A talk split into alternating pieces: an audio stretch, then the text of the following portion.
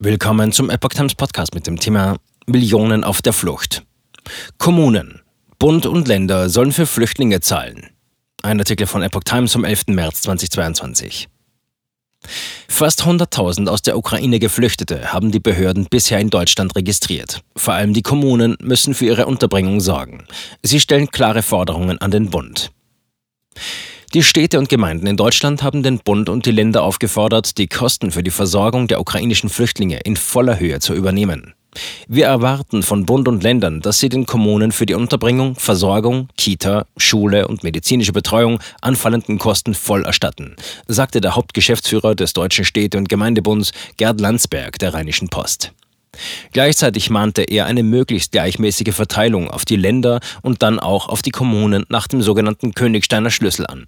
Dieser Schlüssel bestimmt die Anteile der einzelnen Bundesländer nach Steueraufkommen und Bevölkerungszahlen. Zur besseren Koordinierung solle ein Expertenrat auf Bundesebene eingerichtet werden, ähnlich wie für die Corona-Pandemie. Derzeit gelinge es noch, ausreichend Wohnraum für die Geflüchteten zur Verfügung zu stellen, meinte Landsberg. Städtetag. Geflüchtete über das ganze Land verteilen. Der Hauptgeschäftsführer des Deutschen Städtetags, Helmut Dedi, sagte der Passauer Neuen Presse, es gehe jetzt verstärkt darum, die Flüchtlinge so unterzubringen, dass sie über das ganze Land verteilt würden. Es braucht eine solidarische Aktion aller Städte und Gemeinden. Das aber setzt voraus, dass der Bund und die Länder bestimmte Verteilregeln in Kraft setzen. Nordrhein-Westfalens Ministerpräsident Hendrik Wüst, der derzeit Vorsitzender der Ministerpräsidentenkonferenz MPK ist, will das Thema Flüchtlinge auf die Agenda der Beratungen der Länderchefs und Chefinnen mit dem Bund setzen. Wir müssen im engen Schulterschluss zwischen Bund, Ländern und Kommunen zentrale Fragen klären und in geordnete Verfahren kommen, sagte Wüst der Rheinischen Post. Dazu müsse auch über finanzielle Unterstützung für Länder und Kommunen gesprochen werden. Der Hausärzteverband forderte unterdessen eine rasche Ausstattung der Flüchtlinge mit elektronischen Gesundheitskarten. Das würde die Versorgung deutlich vereinfachen, sagte Ulrich Weigelt, Bundesvorsitzender des Deutschen Hausärzteverbands, den Zeitungen der Funke Mediengruppe.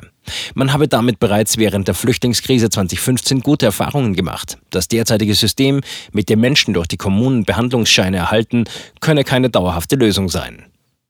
Flüchtlingszahlen könnten deutlich höher sein. In Deutschland haben die Behörden bis Donnerstag fast 100.000 Flüchtlinge aus der Ukraine registriert.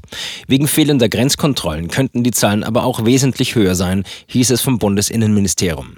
Besonders betroffen ist unter anderem wegen ihrer Lage nahe der polnischen Grenze die Hauptstadt Berlin. Die regierende Bürgermeisterin Franziska Giffey setzt daher neben Hilfe des Bundes auch auf Unterstützung der Bundeswehr. Wir sind an einem Punkt, an dem wir jeden Abend 1000 Betten in der Stadt brauchen, sagte Giffey im Berliner Abgeordnetenhaus. Die Bundesregierung arbeitet bei der privaten Aufnahme von Geflüchteten auch mit der gemeinnützigen Organisation des US-amerikanischen Unterkunftsvermittlers Airbnb zusammen. Von den inzwischen weit über zwei Millionen Menschen, die seit Beginn des russischen Angriffs auf die Ukraine vor zwei Wochen das Land verlassen haben, hält sich der Großteil in Polen, Moldau, Ungarn, Rumänien und der Slowakei auf. Allein in Polen sind es nach Angaben des Grenzschutzes mehr als 1,4 Millionen Flüchtlinge.